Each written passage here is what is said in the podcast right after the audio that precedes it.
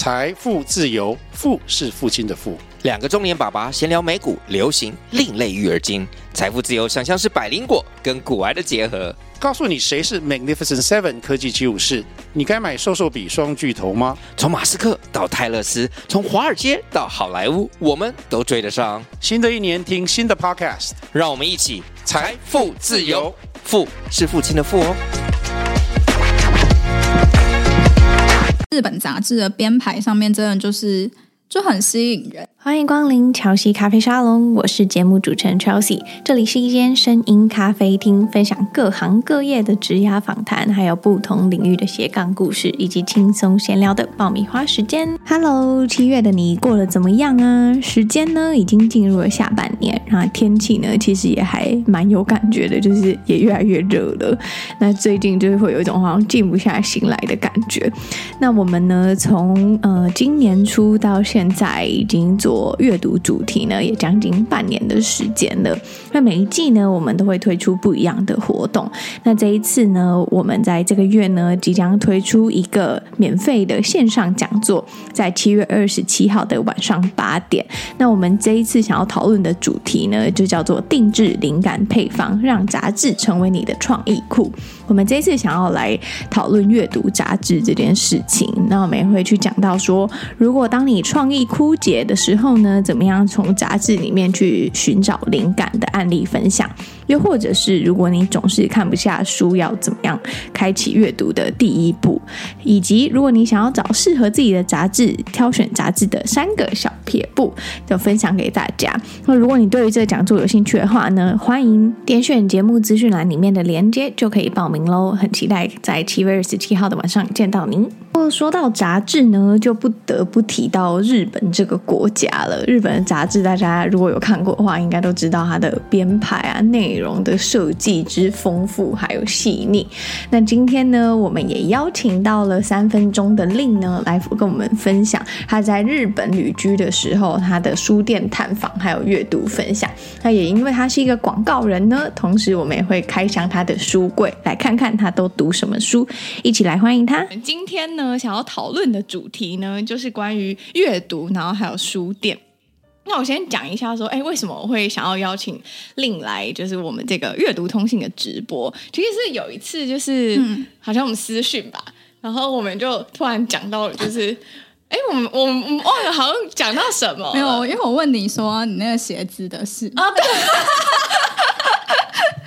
对，因为就是那时候我买了一双鞋，这样，然后我们因为一双鞋，然后开启了这一今天这一集的缘分，我觉得也是还蛮有趣的。嗯，然后因为其实我也就是 follow 了令蛮蛮久一段时间，然后就发现说，哎，你有分享过去你在日本的一些生活，嗯、然后因为我是一个还蛮喜欢逛书店的人，然后就知道说日本其实有很多有趣的独立书店啊，或者是社区书店，嗯，然后所以我就觉得说可以邀请你来分享这样，嗯嗯嗯，对，然后在我们开始之前呢，想要先请令跟大家介绍一下你自己。虽然我相信应该还蛮多人都知道你是谁。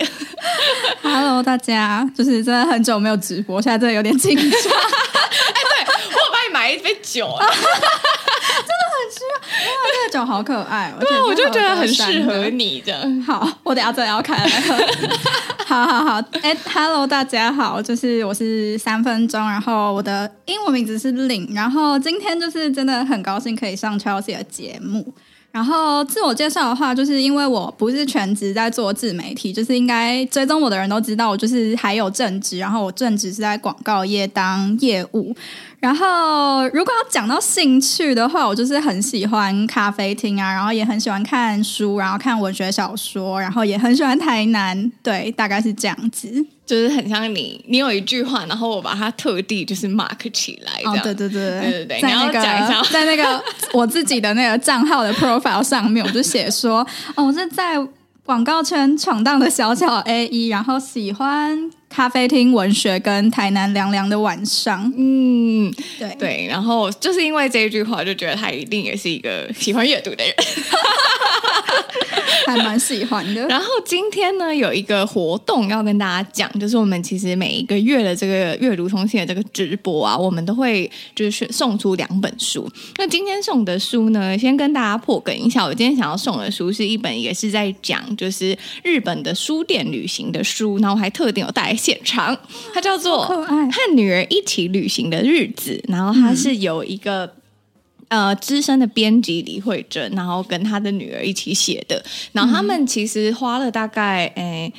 几个月时间，然后在那个日本啊走访了大概六十六间的书店。然后他们里面是全彩，就是我觉得很。就是很认真用心的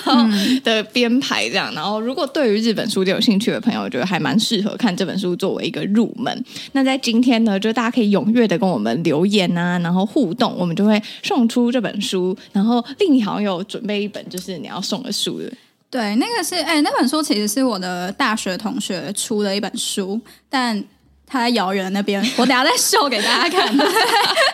那说明都都还不是我的时代，然后是我大学同学写的散文集，然后里面就是有一些关于他自己自我认同啊，然后还有他在可能媒体业上班的一些记录等等，就觉得文笔真的非常的好，而且作者本人就是得过很多文学奖，所以就是很推荐给大家读读看。你说他在你这么年轻的，对，他跟我同个年纪。然后就已经得很多奖，对对对，超厉害，嗯嗯，就很典型的台文系的学生，就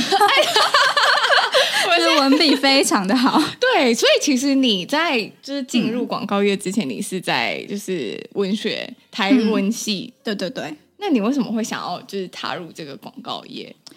其实踏踏入广告业其实也还蛮误打误撞，因为我其实，在读台文的时候，我就蛮知道自己没有很想要走可能编辑啊，或是可能记者相关的，就是比较大宗，就是广告业会，呃，不是台文系会出来会进行的一些工作，所以我那时候其实大学的时候就参加蛮多社群啊广告相关的实习，然后后来觉得蛮喜欢的，所以就也理所当然毕业之后就是。加入广告业这样，嗯，我看你的那个课外经验超级丰富哎、欸，有吗？对，我就是为了说要做访纲的时候，就查了一些就是过去的文，然后就发现说你有参加还蛮多，像什么联合国啊等等的这种校外经验蛮多。对对对，就像那个。嗯、呃，因为我其实那时候我们系算是功课压力不会太大，然后就还蛮多时间可以去参加一些有的没的，就是像社团啊，或是校内校外活动。所以那时候其实就真的参加蛮多，然后也认识蛮多人，然后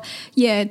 怎么说，就是让我自己更知道自己喜欢什么跟不喜欢什么。嗯，嗯中间有掺杂一段去在日本生活的这个。哦，对对对对对。是因为很喜欢日本嘛？因为我看你交换也去日本，然后后来研究所就是也申请日本这样。嗯、因为其实我从大概国中的时候，国一的时候开始，就是我们家每年都会去日本。就是我们家就是比较少在台湾过年，所以就是呃每年都去之下，就是我爸爸妈妈也真的很喜欢那个地方。然后我自己也觉得，就是那是一个还蛮不错的国家，所以就是交换的时候。就想说，好像可以去那边久待看看，不然每次都是旅游，然后觉得好像没有很深入的了解这个地方，所以才想说交换申请。然后交换待了半年之后，我又去，哎，我先去打工换宿一个月，然后再去交换半年，然后后来就是觉得这个地方真的很适合我，所以研究所文化，对对对对对，嗯、研究所又在申请，就是日本的研究所，嗯，嗯对。然后后来因为一些因缘机会下，就没有再继续在那边念书。对啊，那时候我就很衰哎、欸，就是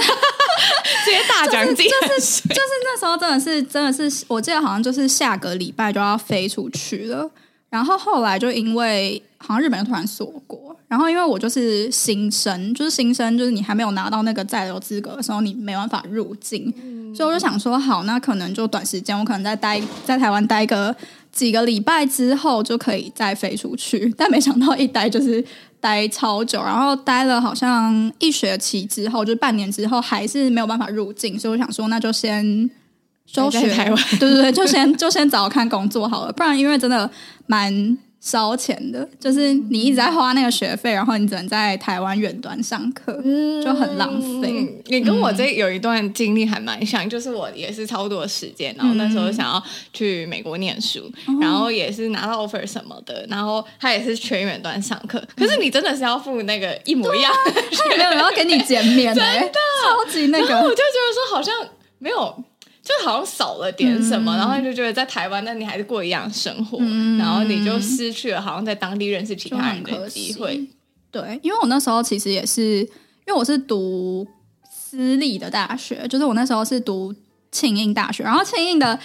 学费就是超爆贵的那种，就是它比一般的可能东京啊或者京都大学那种国立的还要都贵。一倍吧，就有点像是台湾那种公司里的差别。所以我那时候真的觉得就是太浪费钱了，就是我也没有在那个地方，然后我可能一天也才三四堂课而已，然后有时候教授的网络还会断掉什么之类，我连我的同学是谁都没有看过，就觉得太太浪费钱，所以就真的先暂停。嗯，那那时候选择在日本求学的时候，是因为就是想要在那边工作吗？好像也不是哎、欸，我觉得我真的就是申请研究所，就是在申请一个人生经验的感觉。我就是想要去那边再多住一点，然后顺便读书，然后拿个学位。嗯，所以好像也没有真的很想要在那边工作。嗯、所以其实，嗯、呃，在日本经验或者是对日本的印象，就是挺在你交换那一阵子，其实会反而更深刻。这样，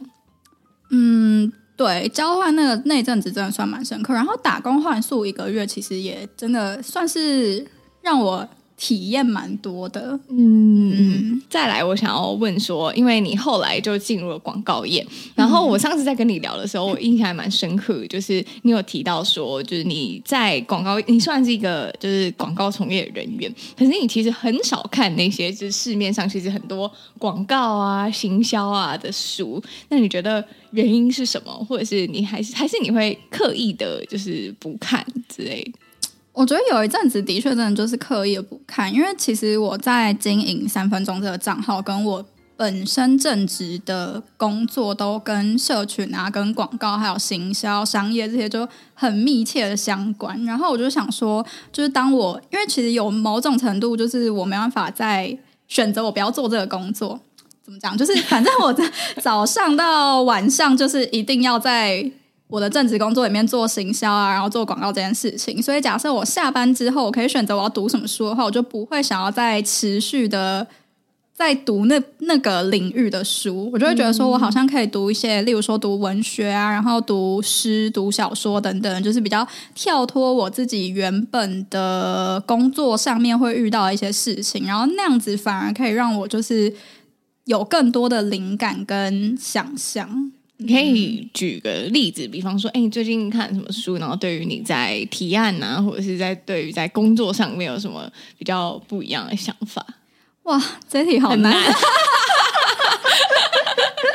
是因为呃，应该说我们就是呃，应该说因为我在广告业是业务的工作，所以其实我们不太常会直接去提案，因为提案就会有创意去那边去想。那假设是在就是。自己经营自媒体上面的话，我觉得，嗯、很多类似散文啊，或是一些比较轻一点的文学，就是他们会让我有更多的。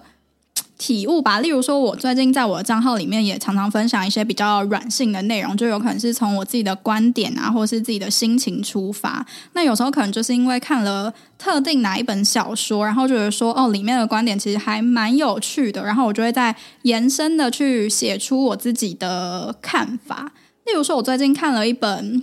那本名字叫什么？是那个女人迷的其中一个家吗？对，四十瑜伽的前一本是呃，如果理想生活还在办，对对对对对对，对 我最近才看完那一本，因为我原本也是想先看四十瑜伽，但是后来想说，哎，第一本先看好了。嗯，然后我里面就看到一个，就是好像有一个，因为它是散文集嘛，然后里面有一篇叫做，嗯。低潮自救指南好像是这个，嗯、然后里面就觉得说，哎、欸，真的很有用哎，就是可能你下班去吃一碗拉面啊，或是你从你的生活当中就是去开始，例例如说每天花十分钟在打扫，然后让你的环境呢更加明亮，就会真的是大大影响你的心情。所以我后来就是也把这篇散文我自己的读后感想，就是也有写在我的账号内容上面。嗯，嗯就是反而对在比方看散文或者是小说啊等等的，嗯、在对于不管是社群经营或者是可能你本本身工作上面比较能激发一些灵感。你喜欢看文学，嗯、那如果呢是？想要问一下，就是你平常的阅读习惯是怎么样？就是比方说，你可能一次喜欢阅读很多类的书，或者是说，你就是想要把一本书好好的看完，然后才会开启下一本这样。嗯，应该说，我比较像是看每个状态下的适合看什么书。例如说，我睡前就蛮常会看那种小说，或是。散文，然后假设是下午，可能刚好有空的时候，我就会看一些，例如说，真的就是跟工作啊，然后跟社群那种比较比较呃坚硬，然后比较跟自己专业相关的内容。所以就是，我觉得我好像是因各种不同的时间，然后跟当下的状态在选书，然后通常都会是一本小说，然后配一本。例如说广告啊、文案啊、行销相关的书，就是这样交替平衡一下。对对对对对，平衡一下。那我想要跟你分享你最近看的，嗯、哦，你最近看的书就是你刚刚分享的那个。我最近好看一本《正常人》，你知道这一本吗？哦，我知道，我知道，我，我才刚看完，因为我是。我那时候就是因为我每个月都会去成品挑一本书，然后他就送那个书签，七七折，对，七七折，七七折还会送书签，我就觉得很漂亮，然后我就有想要搜集，嗯、所以我上个月五月的时候，我就是买《正常人》这一本书，然后最近刚看完，然后就觉得很好看，我现在在看影集中。那、嗯、我看《正常人》的影集，但我还没看完，哦《正常人》影集的女主角超漂亮，那时候看到就觉得很。很就是很有书中的感觉。那我们进到就是我们今天的就是谈书店这一块，也是我自己很期待的。我想问说呢，你在日本旅居的生活里面呢，你觉得日本的书店或者是他们培养阅读习惯比较特别的地方是什么？我觉得日本书店真的就是非常用心，但我想要先承认，因为我在台湾逛过的独立书店真的没有几家，但是以日本来说，它的数量真的非常非常多，然后每一间你其实都可以看到那个书店老板对于这个他经营的这个空间，或是他所选的书啊，或是呃他整个设计的阅读体验上面都非常非常用心。就我觉得日本的复合式书店也蛮多的。对，然后，嗯、我自己蛮喜欢复合书店的一个点，就是它除了让我可以阅读之外，就是可能同时我还可以看展览啊，或是可能它有设一个交流厅，可以让各式各样的人在里面互相交流，或是它有咖啡厅，就可能选一本书，然后你就到他们咖啡咖啡厅去休息，然后看那本书。我觉得这整个空间设计下来，就是一个蛮让人放松，然后也可以就是同时阅读的地方。所以其实我那时候在。大学呃交换的时候，跟我可能去日本玩的时候，我都蛮常去逛，就是这种复合式类型的书店。嗯嗯，我现在讲一下，呃，Windy 说低潮的时候习惯自我对话，在进行各种断舍离，衣物跟关系的断舍离，重新整理之后，心情真的会好很多。你刚刚说你的低潮自救指南，其中一个是吃拉面。吃拉面真的很舒压，因为我有一次有好几次就是下班觉得真的压力太大，我就会冲去吃拉面。所以广告业压力就是很大的而知，对。所以我看到说你有一次就是还有外送拉面到你家，真的，我真的是第一次看到有人外送。哎、欸，可是后来觉得还是不要外送好了，就是整个 feel 就是很很简单，但是一样好吃哦，还算是好吃，因为我就是订那个鸟人，所以它就是本来就很好吃。啊、对对对，我看一下还有没有其他的，大家也可以继续留言。我觉得我这本书真的很赞，就是大家可以留言，然后留言抽书，对，留言抽书。其实我觉得我那时候我在看说，就是日本为什么可以有那么多人有阅读习惯，又或者是说他们什么再怎么样小众的书，其实都可以有他们市场。很大的原因是因为他们通勤时间真的太长。哦、对对对，嗯嗯。你那时候有通勤的经验吗？或者是你在打工换书的时候？我我在呃，要怎么讲？因为我在日本有算是待过的比较长的，就是长崎跟金泽，然后金泽是打中换术，然后长崎是交换，然后长崎它就是有那个路面电车，但是因为就是是路面电车，路面电车就是因为现在好像日本蛮少有城市有路面电车，它就是就是现在 reels 里面其实蛮常会有人 po 路面电车，就是它就是有贴像动画里面那种在，对对对对对，嗯、然后上面会有接。好难讲哦，就是它是公车的形状，但是它就是连着那个铁轨，对对对对对对。嗯、然后我觉得还蛮还蛮好看的。然后因为其实那时候在长期通勤的时间真的都不算远，就是从我的宿舍到市区其实都蛮近的，所以相较之下，大家会在上面看书的频率跟几率好像就比较低。但是因为我交换结束之后，我有买那个一张日本的算是乘车券，叫青春十八，然后它就是超可爱，而且它限制年龄吗？没有没有没有没有限制年龄，但它就是它的理念其实就是很很赞，它就是。好像是给那些就是不在意时间被花费在交通上面的人买的，但因为我那时候就是一个学生，然后我时间其实也蛮多，就是一个月我就在日本那边到处晃，所以我就觉得，因为假设你要买那个什么新干线啊，或是特快车，它其实非常非常贵，但青春十八哈就是好像一万五日币。然后你可能在特定时间内，你就可以疯狂的搭车，所以那时候就是对我来说就还蛮有趣的。然后通常那种搭车就是在线跟线之间，所以它的距离就会比较长。那的确就有蛮多人就是会在上面看书，嗯，所以它是比方说你就是不不不不坐高铁，但坐台铁的概念。对对对对对对对，哦，对。那你就去哪里？你觉得特别喜欢？但我去蛮喜欢的地方，居然是大阪。很想很想讲一个很特别的城市，但就是真的最喜欢大阪，嗯，因为食物就是非常好吃，然后也很。哦就是因为其实日本像是乡比较比较算乡下的地方，他们晚上基本上都没有什么东西。然后大阪的话，它就是晚上都还很热闹，然后它就是同时有古迹，然后也有那种非常热闹，然后非常现代的东西。然后我觉得大阪人就是都还蛮可爱的，嗯，嗯特别喜欢大阪的文化那种氛围。对对对，那种整体的氛围就是让我觉得比较不那么压抑。就可能在京都啊，或是可能在九州的城市，你觉得相较来说。说就是要比较拘谨一点，但大阪人好像就是也没有在 care，比较奔放。对对对对，对了，我自己这里有就是做了一个 mark，就是说我不知道你有没有在看，就是一些日本杂志或者在那边的时候有没有看杂志的习惯？嗯，其实比较少，但我真的蛮喜欢读日本杂志，因为我那时候去交换的时候，我日文还没有到太好，但我就觉得就是日本杂志的编排上面真的就是。就很吸引人，就是不管是那种少女类型的那种化妆的杂志啊，或是教穿搭的，或是在介绍文化的，我觉得其实都还蛮有趣的。嗯嗯，对，我特别问杂志这一题，是因为就是我还蛮喜欢看杂志，然后它里面呢，其实你会发现说很多杂志，不管是我们最常见的，比方说 Pop Eye 啊，或者是 Brutus 啊等等的，他们其实都会有一个 MOOC。嗯，他们就是会介绍那一整年，然后跟阅读有关的，他就介绍呃，可能我们日本这一整年，然后最受欢迎的是哪一些书，嗯、然后或者是说给上班族的是哪上班族最受欢迎的哪一些书，还会分一些族群啊等等，居家类的等等，然后就觉得说很有趣诶，因为在。台湾我比较少看到像这样的编排，然后还可以集结成册，然后还可以根据不同的可能生生活线有一本，然后或者是潮流线有一本，然后工作数又有一本这样，嗯、所以我觉得在日本，日本在做这方面的话，我觉得还蛮厉害。然后如果大家有兴趣的话，也可以去找找看。然后它通常会还蛮厚的，然后会用就有点像 MOOC 的形式，然后 MOOC 就是 magazine 跟 book 的结合，这样大家有兴趣可以找一下。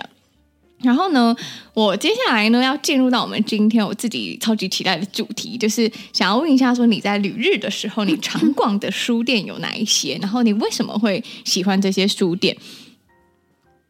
好，呃，因为我那时候在交换的时候，因为交换那时候就是穷学生，所以就是也没办法去太多就是真的很 fancy 的地方，例如说什么迪士尼啊，或者是环球影城等等的。所以我那时候其实，呃，偶尔下课，然后不知道要做什么的时候，就会去逛附近的书店。然后除了那种就是比较大型的那种复合型书店之外，其实日本真的有很多那种独立书店。然后就分享一间，就是我在那时候在长期交换的时候。偶尔路过会去的，就那间书店呢，在那个长崎一个很有名的景点叫做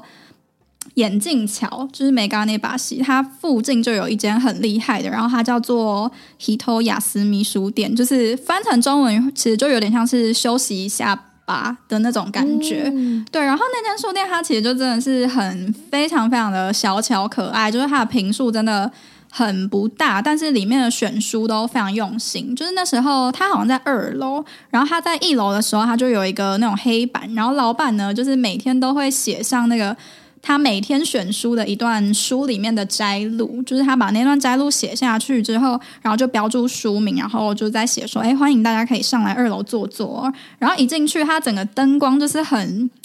呃，很细，也不算细微，但就是那种暖光，就是黄光。就是那种很温暖的，对不对？嗯、然后就配上那种日本的，呃，比较有点像是我不知道怎么形容，因为我不是很懂音乐，但就有点像是那种艺伎的那种音乐，就是、哦、就是很复古的，对对对对。嗯、然后就觉得整个氛围蛮放松，然后我觉得蛮特别的，就是它还蛮妥善运用它每一个空间，就是它。呃，除了书架之外，可能楼梯边它也会设计一些巧妙的摆放方式。然后，呃，很用心的一个点就是，老板都会在每一个选书旁边，就是稍微写下他会推荐这本书的原因，嗯、跟就是呃这本书大概是在讲什么，然后适合什么样状态的人。然后我就觉得天呐！很用心哎、欸，嗯、然后整个氛围就是老板除了是当店长之外，就是他自己的身兼就是手冲咖啡师，所以整个氛围里面就是还会有那种咖啡的那种磨豆香跟磨豆的声音，然后整个就是很放松。对，然后它里面其实也有一直在传达给旅客，就是呃，很多人可能会担心，就是像你进入这种独立书店，它可能不像成品这么大件，那你可能就会有一个压力，好像想说你进来之后就应该要买书，但老板就会有特别在墙壁啊各个角度跟他讲说，哎，就是我已经很高兴，很谢谢你进来这间书店了，你不用有压力说一定要买书哦，就是但是如果你有什么喜欢的需要推荐的，可以随时呼唤他，然后我觉得很贴心，对我就想说。冲着你这句，我就是 我就是要买书。那你在那边有 买支持买什么书？哦，真的没买。有有点个饮料啊，哦，有点饮料，就是有点饮料，然后稍微跟老板讲一聊聊天。对，但因为就是那种独立书店的书架，通常就是真的稍微贵一点。然后那时候留学生真的是寸土寸金，真的很穷，所以就是。精神上支持，嗯、对对对，就是你会进到一些你觉得很用心的书店的时候，你就会有一种就是很开心的感觉，我不知道怎么形容，嗯、可是就会有一种哎，自己好像被理解，对对对，对，对那种那种感觉。嗯、我在想说，如果我去日本的话，我大概因为我看不懂日文，嗯、对，但是我很喜欢看，就是像杂志啊什么的。嗯，然后我这边呢，我想要推荐一个，我把它就是写下来。然后我刚刚会讲到说，因为我不懂日文，但是呢，我看这本书的时候有翻到一个我觉得很可爱，它叫做绘本博物馆。它其实就是呃收集了很多不一样的绘本，然后可以让就是去的人看。然后我比较少在台湾也是还蛮多这种有绘本的，嗯、可是它这个的。嗯，风，我觉得它的他们日本有一个很厉害的地方，就是他们策展很厉害，嗯、就是他们那种关联书系都摆的还蛮好的。就有时候你可能会觉得说，这两本书好像没有什么太大的关联，可是他会用一个气话，比方说上班族的摆脱如何摆脱周一的，就是心情等等的，然后他就会把那些就是他们那个店长觉得很棒的选书，然后配在那边，然后你也不会觉得很怪，然后有的时候就可以透过这样的方式，然后去了解到那些你平常不会走进去的书系，我觉得还蛮有趣的。然后呢，再来呢，想要问问看令呢，你刚刚有说到长崎的那个书店，然后我这边呢，我想要介介绍一个是在东京的书店，它是一本一个只卖一本书的策展型的书店，它的它的概念我觉得还蛮有趣的，它就是因为他觉得说现在资讯很多，然后大家走进书店，他可能就就是会有点分散等等，或者是说对于没有什么没有太多阅读习惯的人来说呢，你可能会不是。呃，有一点不知道怎么办。然后他那个很有趣的，就是他就是每一个，哎，我看一下每。个月，然后每一周就会挑选一本书放在店里，然后他也会根据这一本书呢去贩售一些相关的产品。比方说，我记得有一个还蛮有趣，他是那那一本书介绍关于海洋的，所以他店里面就会有海洋的画可以卖，嗯、然后或者是跟海洋有关的一些纪念品啊等等。所以你进去呢，你就只有一个目的，就是认识这本书。然后这本这个书店呢，到现在就是还在，所以大家如果有去东京的。话可以去看看这样，然后因为你还有说到第二个是在哪里？我看一下，在金泽，就是我那时候去金泽打工换宿的时候是很偶然的，然后就有进入一间书店，然后那间书店叫做 Books Under Hotchkiss，就是我有点不确定那怎么念，但它就是一间也算是半复合型的书店。然后，呃，我那时候进去的时候其实就是也不太知道怎么逛，但依稀就是记得说它二楼就是一个。算是一个展览的空间，可能会有画啊，或者可能雕刻家的一些雕刻，或者装置艺术等等。然后一楼它就真的是书店，所以我后来就是有再回去查了那间书店，因为那时候看了就觉得还蛮特别的。然后回来之后就发现它是一间广告公司所经营的复合型书店。然后它的概念其实就是也是大概每三个月啊，或是每一季，然后它就会选呃一位。展览呃，参展的参展的人，然后那个参展人可能是雕刻家，然后可能是作者等等的，然后他就会在二楼展示他的产品，然后一楼的话呢，他就会邀请那个参展人去分享一些就是可能影响他一生的书，然后透过这种两者结合的方式，就是让大家可以就是一窥，就是这个参展人背后在创作的时候，他可能可以呃，可能有受到哪些书的影响等等，就是让大家可以更全面的去。去体验他的作品，嗯，嗯，觉得还蛮酷的。在金泽，对，所以你那时候就是打工换书的时候，平常的兴趣有逛书店的。平常兴趣最多是泡温泉。我没有想到你会说出这个答案，对，就是就是因为那时候去金泽的时候，它是二月的时候，然后那时候就很冷，然后没有暖气的地方真的是冷到不行，所以每次那。下班也不算下班，就打扫结束之后，就是可能处理完晚餐啊等等的，你就会去附近的澡堂，就在那边泡汤。哎、欸，你那时候做的工作是、嗯？就是也是那种民宿小帮手。哦、对对对对对对，嗯，民宿小帮手是对于训练日文蛮快的，你有这样觉得吗？那时候其实还好，因为我那时候日文真的不是很好，然后我那时候就在网络上查说有没有那些民宿老板英文很好。就是英文很好，他可以用英文沟通是没问题的，所以我就去了。所以那时候知道那个英文 日文不好也可以去打工对。对对对对对，嗯。那我现在呢？刚刚我们各介绍了两间，然后我现在还有另外一间也是在这本书里面的，它是嗯，那个作者下标就是尺度完美的理想书店，它叫做卡莫米嗯 Books。那我它嗯翻成这种好像是海鸥书店吧？嗯、是是吗？看毛病被抓被抓到单字超烂。对，那我主要呢会想要介绍这本，它也是在呃东京。我觉得有趣，为什么想要介绍？原因是因为它的那个选书跟它的企划很厉害。像是呢，它就是会推出一些我觉得很有趣，像是海鸥书店的一周间读书生活，然后会根据这个主题，然后会选出他们这个月觉得很棒的，或者是周一什么如何提起面对工作的勇气。就 是你看到这个标题的时候，你就觉得说好想要去看一下哪一些书可以帮助我，就是面有面对工作的勇气。然后还有周五呢，可能就是冬夜适合带上床的书，就是你的床边阅读啊等等。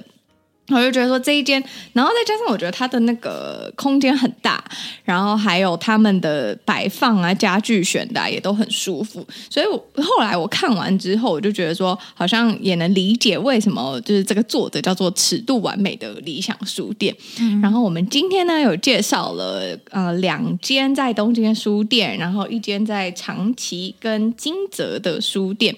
然后呢、呃、在后面呢想要问一下。另有没有推荐给呃观众朋友的书，或者是因为大家认识你，可能都觉得说你是一个在广告业的的广告人嘛，然后可能也会惊讶说，哎，你不看工具书，那你平常都看哪类的书？或者是你觉得如果他可能对于这个广告产业挺有兴趣的，然后跟你一样也是跨领域的人，他可以怎么样去？好像嗯，有有什么书可以让他初探这个产业？这样，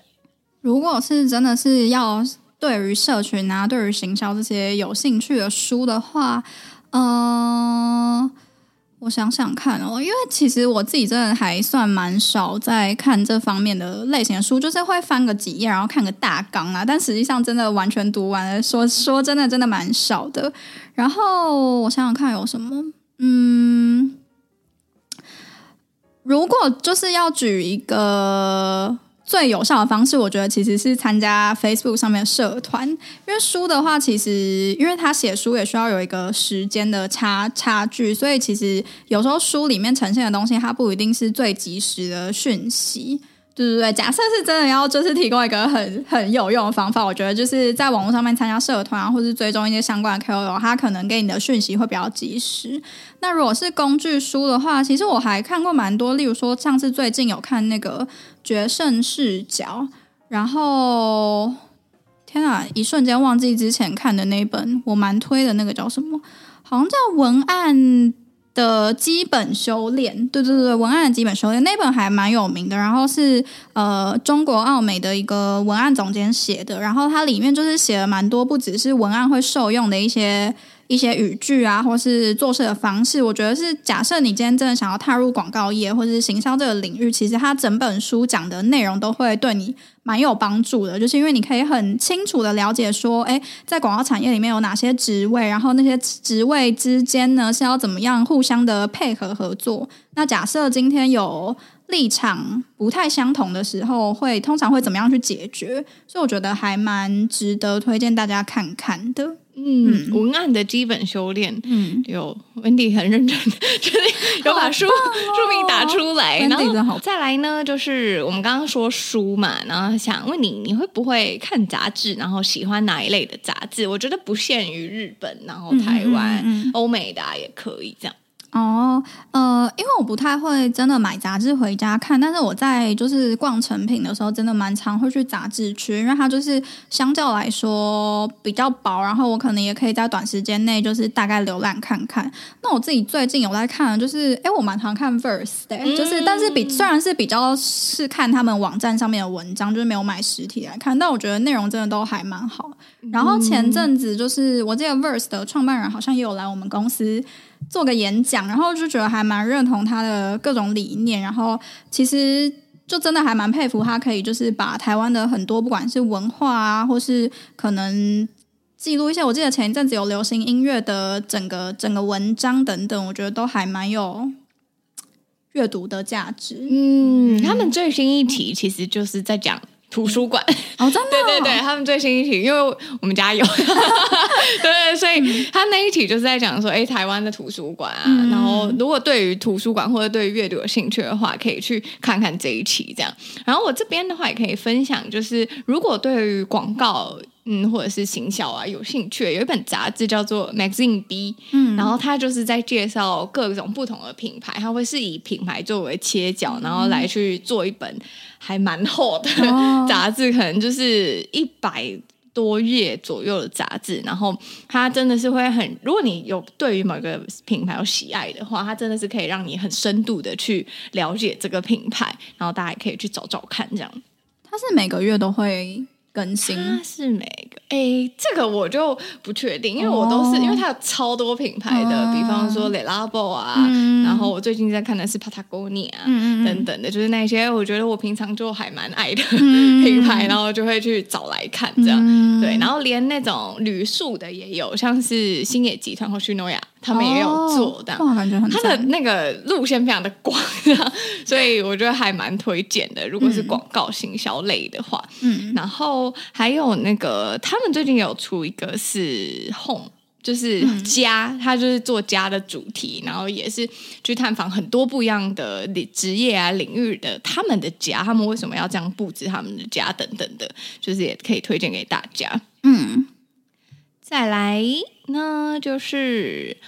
嗯，我们现在进入尾声了，然后想要问问看，Lin 有没有想要分享给听众的一些计划？就是因为你其实经营自媒体也是，呃，有两年多的时间，差不多，对对对，两年多的时间，嗯、其实还蛮长的。然后，因为其实。我也是一个蛮热衷于做计划的人，但后来真的有太多那种，就是哦，例如说我做了我的 one year planning，然后之后发现就是。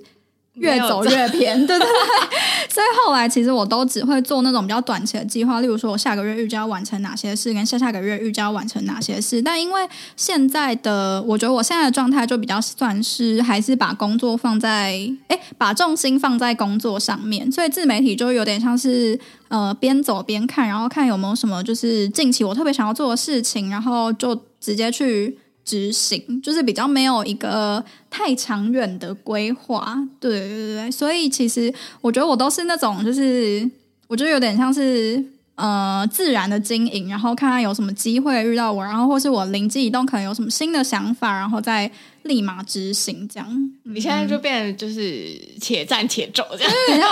这种臣服的概念嘛，对不对？哦、对对对对对，对 就是就是没有设限太多，就是很欢迎各种合作的机会。嗯、那你会想到有一天，就是可能就专职经营吗？